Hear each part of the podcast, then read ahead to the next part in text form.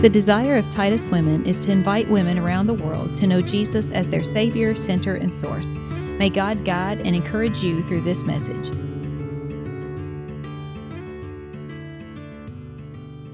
Hi, everybody. It's so great to be with you tonight, to be able to share this tool that God has given to me. Lord God, thank you so much for this time. Thank you that we as women get to explore your word.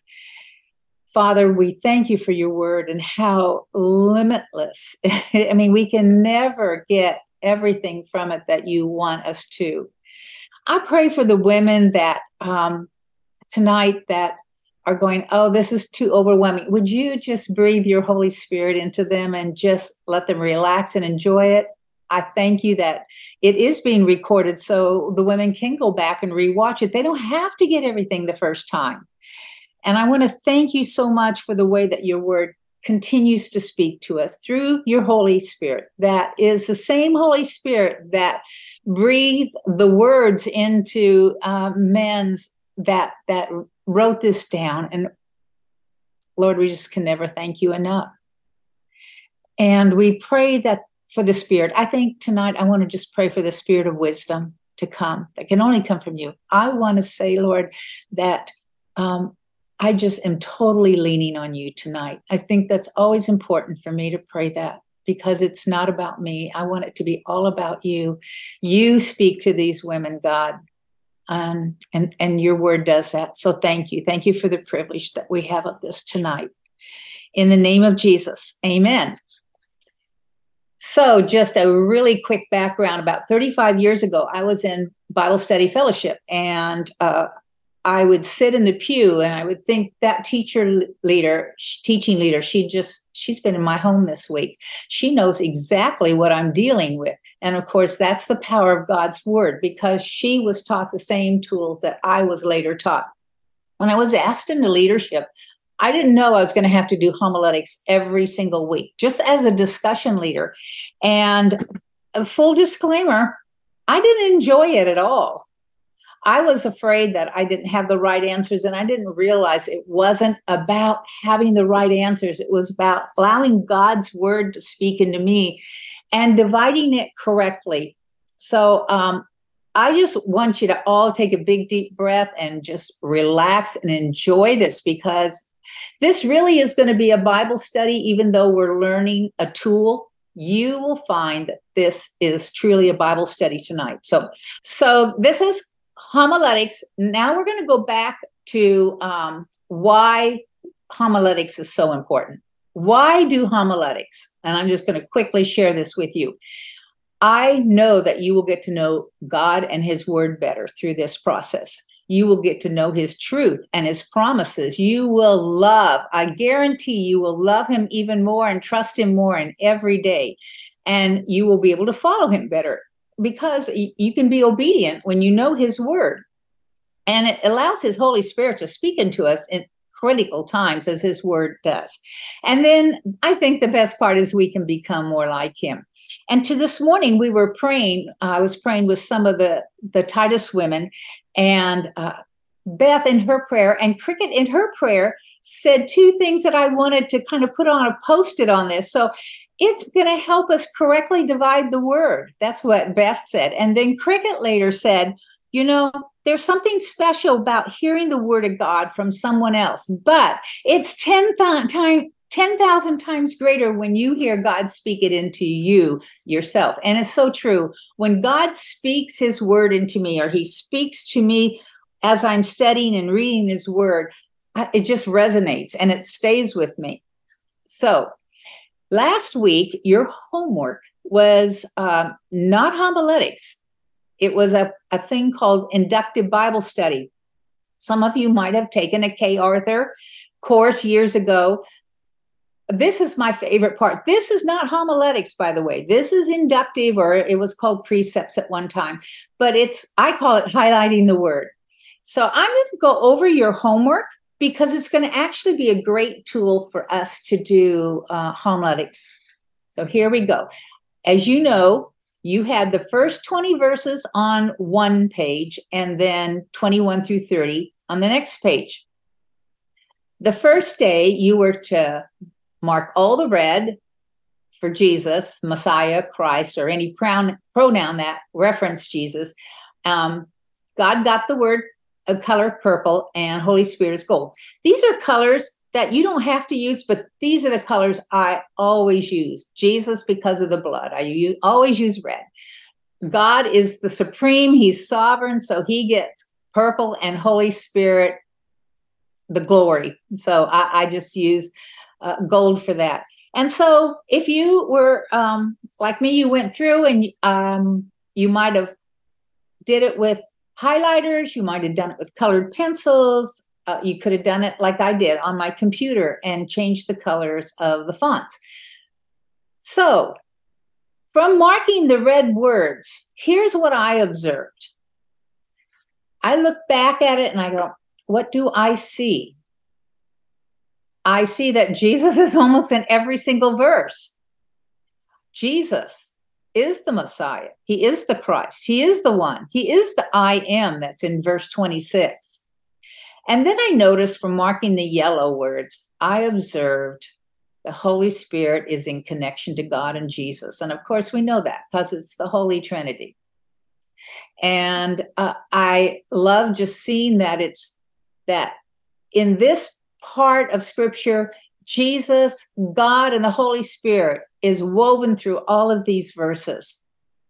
The next day, I asked you to do everything that referred to the Samaritan woman or pronouns, her pronouns like her, um, she, mark it pink.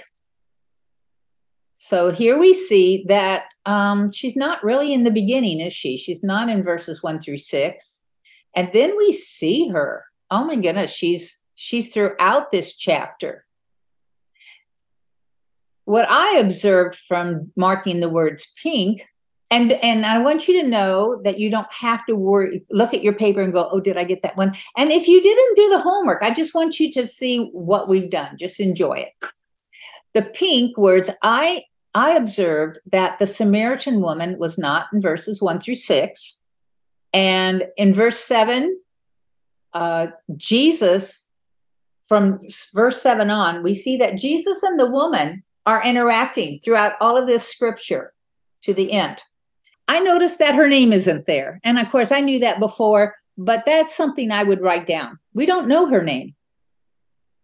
Uh, a lot of the other women that Jesus encounters, we know their name, but we we don't know her name. Okay, blue when I asked you to mark the blue or anything that had to do, and of course, blue's the big color in, in Israel. So I did disciples, Jews, and anyone Jewish. So Jacob and Joseph got marked, and um, and then there's always this big blank kind of in the middle of of the scripture from verses 5 through 18 or 16 through 18 i'm sorry you look at 16 through 18, there's nothing about the Jewish people or the disciples or, or anything that relating to Jews in verses 16 through 18. And then it in is again at the end. Um, so what I noticed from marking the blue words is that the disciples are in verses 1, 2, 8, and 27. And then I thought, what else can I get from this? From looking at just the blue blue markings. I noticed that Jacob and Joseph and Jews are mentioned. And it's mentioned in relation to the beginning of the verses, but it's also the woman brings up Jacob because of Jacob's well, and she calls them our ancestors. When we marked on the fourth day green, now, this wasn't having to do with the Samaritan woman because up in number two it said Samaritan woman. But if Samaria or the Samaritans, or when she talked about the ancestors, you were to mark that in green. And again, it's very void in verses um, 13 through 16 or 17, 18 and it's there at the end. So, what I noticed, what I observed is race was not a part of the discussion with uh, when it came to her husband. Those those verses in the middle, um, and I I think that's just a lot. A lot of these words were not part of, didn't even come in when she was discussing her husband. Um, see these verses? That it's just red and pink until we get to the next day. Um, so the other thing is that my here's was an aha moment for me, even just this whole this time when I did it. When I got to verse 28, do you see that? I always assumed that she ran back and told just her people. But I had my concordance, and that's okay to use. Don't use commentaries during this time, but you can use a concordance because you're really just looking up what the original word means. And I looked up that, and guess what it means? It's, it's a Greek word meaning mankind. So she went back and told mankind. She didn't go back and te- just tell the Samaritan. She told everybody. And I love that. And that would also then refer to they and there because that's what that word, the people, refers to. The people, they came out of the town and they made their way toward him. Yeah, that was mankind. Oh, and the next word is having anything to do with water and light blue. And I kind of ran out of colors. So I had to go to light blue and, we had dark blue already. So um, hope that wasn't hard for some of you who didn't have light blue. And I, let me just stop and say that if you don't like to do the coloring, you can, and then you don't want to mark color in your Bible or something, you can use little symbols.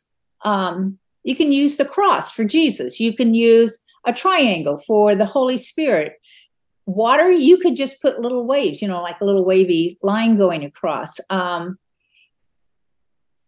i have found that marking red for jesus is so great even in the old testament because when i looked at um, remember when the 10 tribes or there were 12 tribes and um, the 10 tribes were taken by the assyrians and the two tribes by the babylonians and i then it starts talking about these two uh, groups of people the 10 tribes of the Assyrians and the two tribes.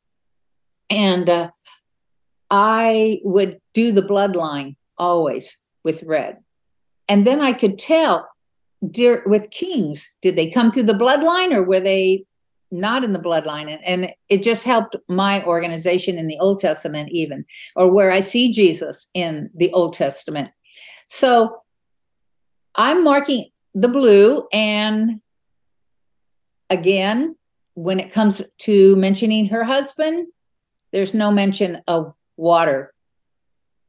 Okay, so for marking the light blue, here's what I observed there is baptism water, well water, living water, and there, there's the water jar. Living water was absent in the midst of discussing her husband and husbands. And then I noticed verse 28 is really important in my observation because that's when she left it. She left the water jar. I ask you to mark the husband in the brown color and worship, circle it.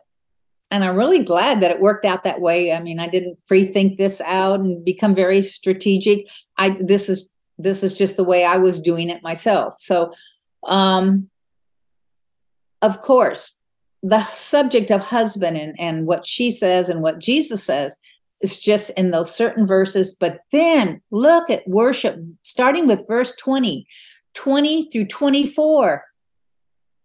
Here's what I observed husband is only mentioned in verses 16 through 18. For marking the word worship, here's what I observed worship is mentioned in verses 20 to 24 only. It's mentioned 10 times. And ladies, in scripture, when a word is repeated, it's so important because they couldn't bold it, they couldn't italicize it, they couldn't put it in a different font, underline it. You know, if if a word was really important, it it's repeated in scripture. And look at what it says. I have to go backwards and erase all that. Okay. Our ancestors worshiped on this mountain, but you Jews claim that the place where we must worship is in Jerusalem. Woman, Jesus said, believe me, a time is coming when you will worship the, worship the Father, neither on this mountain nor in Jerusalem. You Samaritans worship what you do know. We worship what we do know, for salvation is from the Jews. Oh, wish the world knew that. And yet a time is coming and has now come when the true worshipers will worship the Father in the Spirit and in truth for they are the kind of worshipers the Father seeks. God is spirit, and his worshipers must worship in spirit and in truth. And so here's from marking the brown color, I did that and worship. And so obviously, if it's mentioned 10 times, I put worship as a very important word. All right, that concludes the highlighting. Um, what I do is I do that before I do homiletics that wasn't taught to me in BSF. I do it because it helps me do homiletics. So if you did it and you can put it aside for right now and you're going to use it in the next steps. I want to explain to you the five steps that we're going to go through in doing homiletics. The brain, you know, I was a school teacher. I know that I know that the brain of learners like to know where they're going. So I'm going to tell you where we're going and then it helps organize things. You know where to put information. So the first step in doing homiletics, well, actually, the first step is praying. but then, in when you're actually doing the homiletics, read the scripture and summarize the facts. That's all you're going to do. You're just going to summarize what those scriptures say, and then you're going to write it down, summarize it. And typically, you're going to have 10 or 20 of those um, statements, those summarized facts. Then you're going to, from that, you're going to make three or four divisions. This will all become clear. Then you're going to ha- make a subject sentence. The challenge is to make it 10 words or less. And here's what we had to do we had to make a sentence of where that scripture came from so that anyone who knows the Bible would say, Oh, I know where that comes from. So if you said Jesus did a miracle and the people were amazed, well, hello, that, you know, you know, that could come from a lot of places. But it has to be very, very specific. And, and it has to be a complete sentence. So it has to have a verb. And then from that, you're going to do your aim. That's what you you decide. This is my aim when I give this scripture out. Um, this is what I want my audience to go away and do. So you're it's we often referred to it as a CAT, cause audience to. What do you want your audience to do after you give them the word and and they hear your teaching? It used to be that um, BSF just said, "What what um, action do you want the audience to do?" Now they're saying they want to emphasize what heart change do you want to see in the women? Wow, that's powerful. What kind of change as far as heart change do you want your audience to go and and and deal with? And then the last thing you do is application questions. And you'll have at least one for each of number 2 the divisions. And the first thing we're going to do is read scripture and summarize the facts. So we're going to go through the scriptures and we're going to mark the verses and we're going to summarize them. And then we're going to go and do the four boxes. And it doesn't have to be four, it could be two, it could be four. Then we're going to do the summary sentence. Remember, that's what I said on the page before. Then we're going to do the aim. What do you want to cause your audience to do? And then we're going to do the application questions. Okay, now we're going to do it. Here's the scripture I gave you page one, page two, and I put it all on one page. So I have all 30 verses here marked for you. Um, your markings may not be exactly like mine, and that's okay. But there they are. So now I just for the computer, I put the scripture on the right hand side so we could read it. and then we could do step one. So here we go with step one. And I started looking at the scripture. And actually, ladies, I've done John 4 many times, but this is what I did last uh, Friday night when I came home on the airplane. And I thought, I'm just going to do it. I'm just going to do it from new, like I've never done it before. Here we go. Um, I looked at these verses and I thought, now, if I'm going to divide this into 10, there's 30 verses. So if I'm going to do them in eight to 10 or so summary sentences of what this scripture is about, I think I'm going to do the first four verses.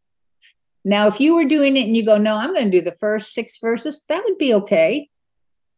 I just happened to land on the first four verses, and I need to summarize that.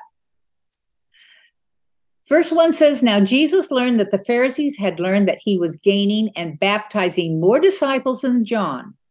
Although in fact it is not, it was not Jesus who baptized, but his disciples. So when he left Judea, he went back once more to Galilee. Now he had to go through Samaria. I'm going to stop right there. First four verses. How can I summarize that? And so I I thought about it and um, crossed things out and rearranged because I want it to be concise and yet truly summarize it. I'm just using the words from God's Bible to, to do this. I'm not making up my own stuff. So I put disciples with disciples, Jesus left Judea to go to Galilee. He had to go through Samaria. So that to me summarized it. Um, I didn't bring up the baptizing because that really deals with the chapter before as I looked at it. Even though it brings in water with the disciples, Jesus left Judea and he ha- and to go through Galilee, and he had to go through Samaria. So then I looked and I go, okay, now what would be the next summary? I would do verses five and six. So I noticed that in verses five, he, he went to a town, Samaria, and he went to the plot of ground Jacob had given to his son Joseph. Joseph's well was there. Jesus, tired as he was from the journey, sat down by the well, and it was about noon. So I thought, okay, what could I say that would summarize that?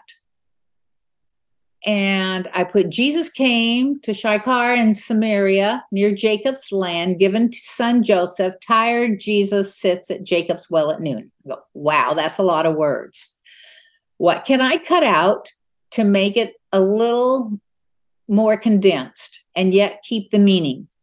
So I crossed out near Jacob's land given to son mm-hmm. Joseph. And I came up with this Jesus came to Sychar in Samaria. Tired Jesus sits at Jacob's well at noon. I think it's important to say the time of day, and it was at Jacob's well because that comes up again later. And it's important to say Samaria. Okay, next, uh, verses seven through nine. And I'm going to go through this a little more quickly as, as we get down the road a little bit because you're going to pick up the idea. Seven through nine. Um, it says, When the Samaritan woman came to draw water, Jesus said to her, Will you give me a drink? And his disciples had gone into the town to buy food. And the Samaritan woman said to him, You are a Jew, and I'm a Samaritan woman. How can you ask me for a drink? For Jews do, not associate with Samaritans. That was an understatement. Um, so, verses seven through nine, I summarize the Samaritan woman appears alone I don't mean like she appears to be alone, but she she's showing up alone. And Jesus asks her for water. She asks how Jesus, a Jew, can ask her for waters would be the rest of the sentence, but I'm just summarizing. So now verses 10 through 15. Okay, well, here's what I put, and it's not necessarily the right answer, it's just how I answered it. Jesus explains living water and I put in parentheses, willing up to eternal life. And she wants it so she won't get thirsty. and i put that because she kind of misses it doesn't it? I mean she's she's thinking this is physically going to help her not have to go to the well to get water anymore. She's not going to be thirsty anymore. You're going to learn um, such a huge thing about the samaritans and the jews. They never shared anything. A, a jewish person would never take a drink from her. In fact uh, a rabbi rarely would be seen with a woman and he wouldn't even talk to his own mother in in public. So for jesus to do this is huge and he's talking about living water. So uh, verses 16 through 8 jesus tells woman she's been married five times so I, I do reveal that but and she's living with the man that's not her husband 19 i left 19 all by itself because it's before we get into the whole focus on worship. Okay, now when it comes up to the word worship, 21 through 24. This afternoon, I was going through my PowerPoint, making sure everything was still in order, and I went, Wow. I mean, I did that with most of these, but I thought I could have, I could have worded this so much better. I could have been more exact, more strategic in how I placed my words. But you know, that's not what this is about. It's not about perfection. And that's really important to remember. So I'm just to, this is how I summarized it on that airplane I was waving in the sky. Jesus says the place of worship is not important, but worshiping in spirit and truth is. The next one I did is 25 and 26. Now, you might be doing this and you'd go, no, I'm going to just do 25 through 90. That would be perfectly okay. Here's what I put the woman knows the Messiah is coming. She does have that knowledge. She doesn't have all the knowledge, but she has, she just knows a little bit. But when Jesus, he declares that I am, I am, I am He. So that was a summary. And then for 27 through 30, the disciples come back. And i probably should have divided this out a little bit because the disciples return is one thing. What's really important is the woman leaves her water jar to go and tell others to come and see the one who knew all about her and ask could he be she asked could he be the messiah? That's very very wordy. But it's okay. It's this is i'm the only one that's going to look at this typically and i'm just summarizing it's not perfection. So now I'm going to take away the the scripture that we had done for our homework and we've done number 1. Now we're going to do number 2. This is going to go pretty quickly. We need to come up with 2 to 4 divisions. If I'm going to give a message on this, a talk, a devotional, I'm going to want to divide it so that it's in bigger chunks. So I can have divisions and I can say, this is what this is about. The next part, what that, let me just give you an example. I did a devotion um, last Monday and it was on Abraham pleading for um, Sodom. And I took that chapter and the first part, I realized, oh my goodness, this is about, this reveals Abraham's heart. First of all, he shows, a, it's, this is Genesis 18. He shows hospitality and he, he feeds the three men and he, he goes to a lot, he's revealing his heart. And then the next section was about when Sarah finds out she's 89 years old and she finds out she's going to have a baby. And like you and I, you know, we were told that we would well most of us some of there's some young ladies out there. Uh, she laughed. And i think we could all understand why she did that. And so i realized that okay this part of the scripture reveals her heart.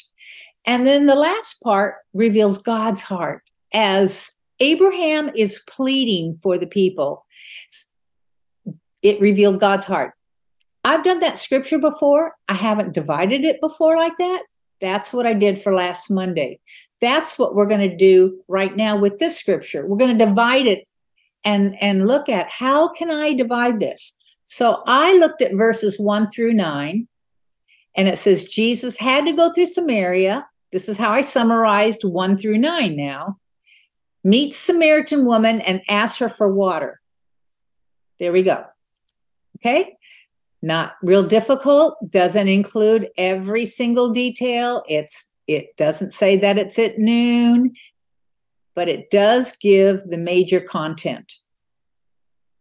And then the second one, I did verses 10 through 19. This is including about her husband and the living water. So Jesus offers living water and asks about husbands. and she realizes he's a prophet. Could you have divided it another way? Absolutely. I'm just showing you how I divided it so you have an example.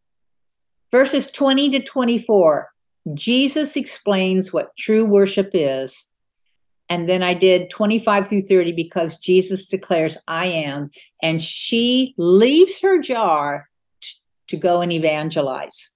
And then I realized, well, I didn't bring in the word truth. So later I injected the word truth in that, that fourth one. Okay, now this comes a little bit of a challenge. It's fu- it's a fun challenge. How could you summarize verses 1 through 30 in 10 words or less so that someone reading your summary sentence they would know where it came from in the Bible? Now this is an easy one.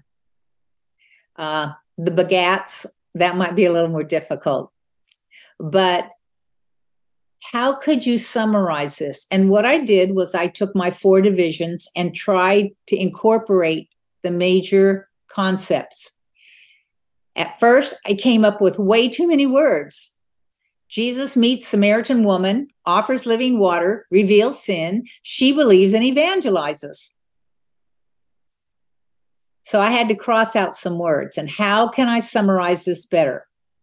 So I put Jesus meets woman, offers living water, reveals husbands, she believes and evangelizes. And we used to say in in BSF, if you use a little symbol for like the word and, it doesn't count for a word. So I have 10 words now. Jesus offers woman living water, reveals husband, she believes, comma, evangelizes. From that, I just want to show you that we just did steps one, two, and three of homiletics. And do you realize that all we did was deal with God's word? wasn't my ideas. It wasn't like, oh, I can talk about this. It was just God's word. We summarized it. We came up with divisions and we got a summary sentence. Once you know these steps, you're going to listen to some pastors and you're going to go, they're dividing the word. They're, and here's the beauty of it. When you go through this, process, the word speaks, not me, not my ideas, not my experiences. This is where the living word God comes through. I often say, I'm just a waitress. I am just to serve God's word. And if I serve uh, cultural topics, if I want to, if I say, you know, I want to talk about race, I'm going to go to here. And, and I know a lot of pastors and people do that. They go, they decide what the subject is, and then they go looking for scripture that's going to back up what they believe. This is God's word being divided rightly. After this, then you're going to get your aim. The aim is what you want to cause your audience to do, a heart change. And so um, I thought about over on the left hand, lower left hand corner, I thought, well, we could be talking about truth. We could talk about worship. If I was, if I want to create an aim, um, I could talk about truth. I could talk about worship. I could talk about her past. She's in the present. But what does she do in the future? She goes and tells others. I could divide it that way. I could talk about being filled with living water. Oh, this is such a good evangelistic um, to, uh, message. I could talk about conviction, leaving your jars, and evangelism, or leaving jars can represent leaving your sin behind because that's the way she filled herself. Uh, that represents, it's symbolic of her old life. So I thought, you know what? I'll just kind of try to incorporate as many of those in my aim as I can. And I want my women, if I'm going to speak to women, I want them to leave their jar behind, what that jar represents. Uh, to leave their jar behind from encountering Jesus and go evangelize truth. That covered most of the words there, except I didn't have the word worship. So then I put that in there and I came up with leave. I want to cause my audience a heart change to leave their jar behind from an encounter with Jesus to go worship and then evangelize in truth or in spirit and truth, I could put too. Now comes the fun part. This is the application questions. And if you notice, I have up there not yes or no. So you don't want to ask a question where women when you when you teach God's word, you don't want to just leave them with a question where they can go yes or no because then they'll go yes, no, and they won't think about it. It won't let them really penetrate their heart. So you want to have questions that are not answered with a yes or a no. You want them to really think. You want them to apply it. That's why it's called application questions. And so from verses 1 through 9. Jesus had to go through Samaria, meet the Samaritan woman, and ask her for water. What could I ask that wouldn't be a yes or no question that would apply to their lives? And one of the things I thought of was when have you last had an encounter with Jesus? What did he speak to you about? Um, Jesus was I might even in, put in there that Jesus was worn out when I'm talking about that. I th- I know many of you are here tonight that are worn out. I'm probably speaking to all of you right now. Um, Jesus, I would probably talk about how Jesus understands what we go through. That he is a high priest, but he has encountered everything that we have, and and he was tired, and yet he ministered I can't tell you how many times I have been on an airplane, absolutely exhausted from speaking. And um, yet, Jesus wants me to talk to the person next to me. I have even begged Jesus to please let me sleep.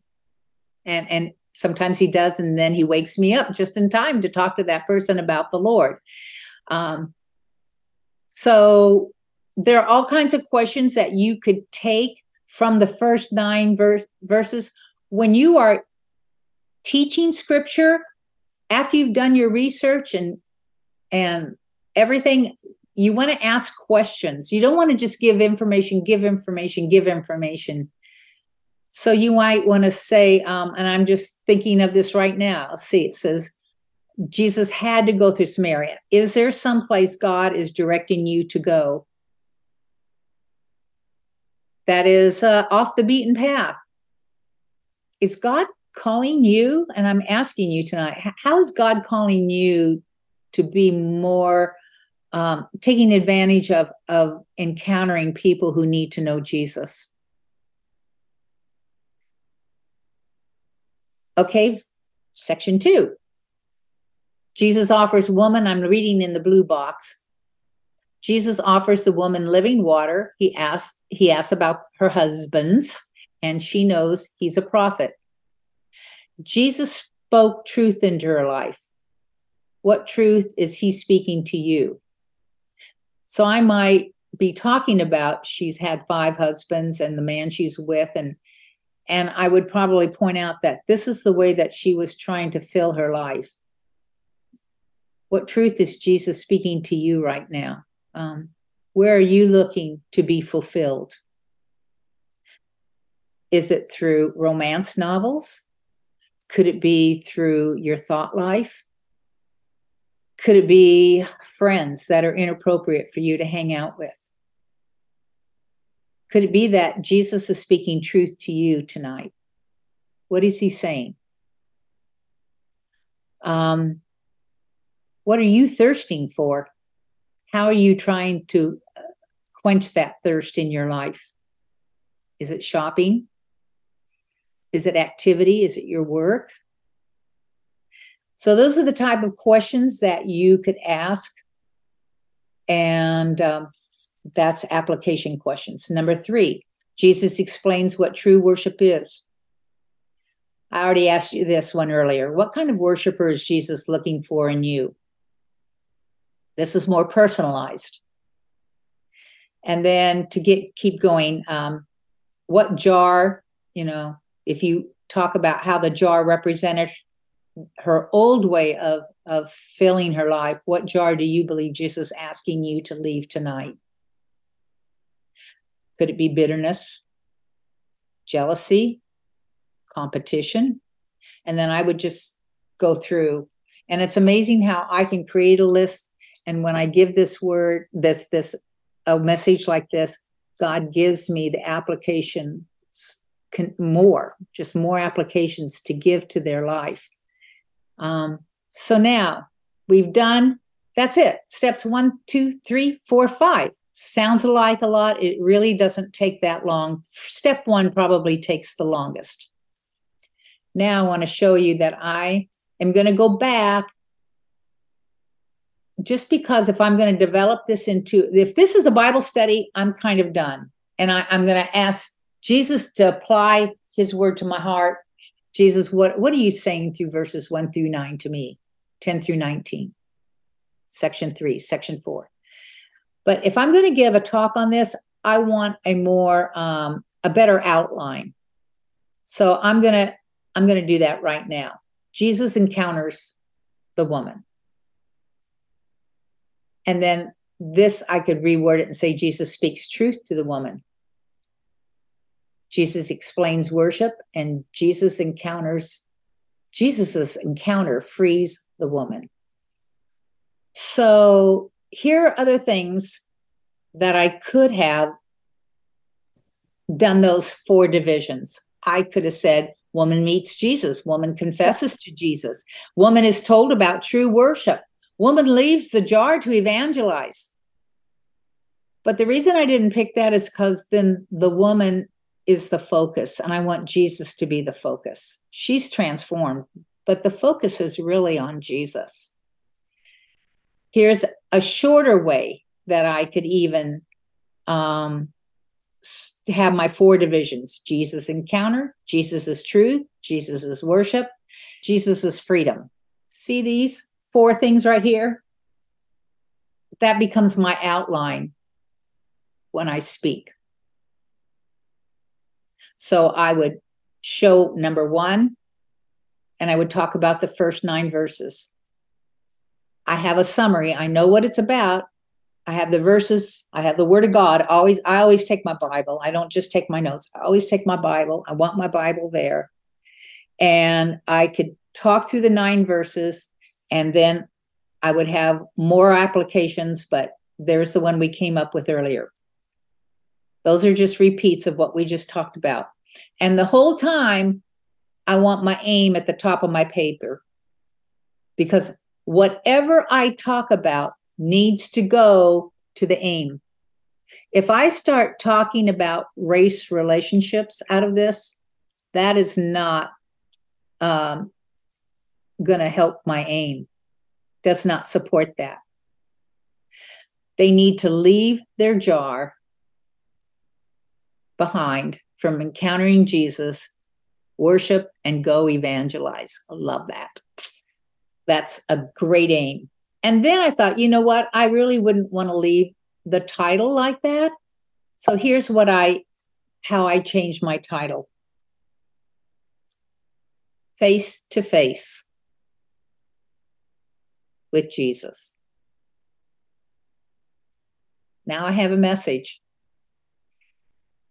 Now, and only now, you can go to commentaries after you've done these five steps, that's when you go to commentaries. That's when you can create your PowerPoint and bring in wonderful visuals. That's when you can think of illustrations, opening and closing stories. If I started like, oh, I just had this great experience and I really want to bring that in, that's not making the word the focus. And that's our goal. It's God's word. That's what we serve. We're the waitresses. And um, it all starts with prayer. Have to pray always before you do your homiletics, before you, you do the highlighting. And then it's centered in God's word. I was asked to speak um, in North Carolina and they said, oh, by the way, we're going to have this theme about shoes. And uh, can you just, if you can incorporate that, that would be great. I said, sure, I'm sure I can do that. And so I prayed, and the Lord said, I want you to speak on the Samaritan woman at this particular event. One of the things I love is that when she goes running off to tell her people, her arms are like flailing. It, it kind of reminds me of those of you who used who are old enough to remember Popeye. Remember how Olive Oyl? Her arms would were like wet noodles, and when she went running, her arm. And that's the way this woman, when she runs to go tell the people. And I realized when I was watching that and preparing for North Carolina, I, wonder what kind of shoes she wore. So the Lord gave me this idea. I went to uh, Goodwill and found this super old sandal. Thought, well, that kind of maybe not the heel, but this kind of looks like maybe what something she would have worn. And I thought, oh, she went running, you know, it was worn, it's used, it's kind of grimy. But I think that when she was running back to them, she had her glory shoes on. so good old um, Michaels and their spray gold paint. And I just, so you see, I can't say, oh, I'm going to do this shoe thing. And now what can I incorporate with that? I would have it completely backwards. So after you have God tell you what his word is about, then you can go to the commentaries and you can find out these wonderful things of what the words mean in the original, whether it's Greek or Hebrew. Then you can create the PowerPoint. You can bring in the visuals. You can think of the illustrations in the opening and closing stories. Oops. But I want to end with this because this verse, if we would have continued reading, is at the end of John 4. This is so powerful.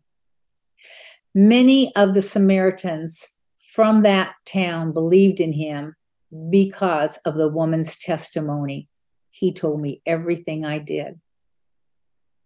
So, and tonight, I would encourage you to have an encounter with Jesus. And if there's a jar that he wants you to leave behind, leave it behind tonight so that you can go and tell people what Jesus has done for you so that you can worship him in, in spirit and in truth. Why why uh, in spirit? Because Jesus is spirit. Why in truth? Because he is the way, the truth, and life. And when we allow his truth to invade our lives, then we can worship him in spirit and in truth. And I want to encourage you to do that. I was thinking tonight before um, this started he told me everything I ever did. And he does know all about us, doesn't he? He knows everything that we have done, those things maybe that we've never shared with anybody, uh, places of shame. And yet he freed her. She didn't have to, to air out all the dirty laundry. She didn't go back. I mean, they probably already knew about her.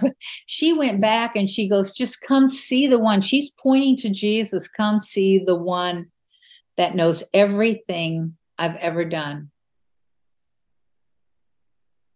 I have not even begun to tap the resources and the, the depth and the the nuggets that are in this scripture. There is so much here.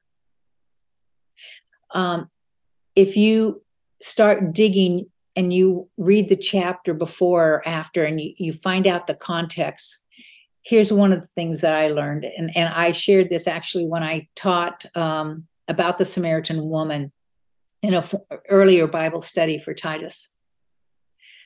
Nicodemus is in the chapter before, and the Samaritan woman is in this chapter, chapter four. He's in chapter three. He was a man, she was a woman. People looked up to him, people looked down on her. He had a great reputation, stellar. She had not a good reputation. Uh, he was educated, she was not educated. Uh, he was Jewish. She's a Samaritan. And you could go back and forth. I have a whole list of things, of the comparisons. But what's so amazing is that Nicodemus went looking for Jesus at night. Jesus goes looking for the Samaritan in the daytime. She she's not even on Jesus is not even on her radar screen. And and she has a little bit of knowledge, but she really doesn't know about Jesus. She knows that that the Messiah is coming. But what's so amazing to me is that um, Jesus goes and talks to this woman. And I, one of the things that really jumped out at me this time is that he approaches her. He talks about her sin. He doesn't allow the things that she throws up to block their conversation. I think what impressed me this week as I was looking at that is how Jesus didn't affirm her sin. And we have that going on in the churches today, don't we? Just affirm. He accepted her. Yes, we're to accept people who have sin in their life. That's what the church is for. And to to build the body of believers, but he accepted her. He did not affirm her. So I'm wondering, we go back to that verse 39. Many of the Samaritans from that town believed in him because of the woman's testimony. He told me everything I did. Do you see the freedom that she found because he told her truth? Jesus didn't go wagging his finger in front of her face, he loved her. And so I think this is a great tool for us also to use in how to evangelize, how to talk to other people about Jesus. So let's pray. Lord Jesus, we thank you so much for your word. Thank you for this story. Thank you that you actually began your public ministry with this woman. And you told her everything she had ever done, and you loved her and accepted her. And that's what you've done with us. You continue. Would you please Lord, you personalize all that we've gone through, all that we learned, all that was brought up. Would you personalize your message to each woman? Each woman that's listening right now, apply it to their heart, apply it to their lives. And then, Lord God, help us all to go and share who you are with other people. We thank you, we praise you, we give you all of the glory 100% goes to you. In the name of Jesus. Amen.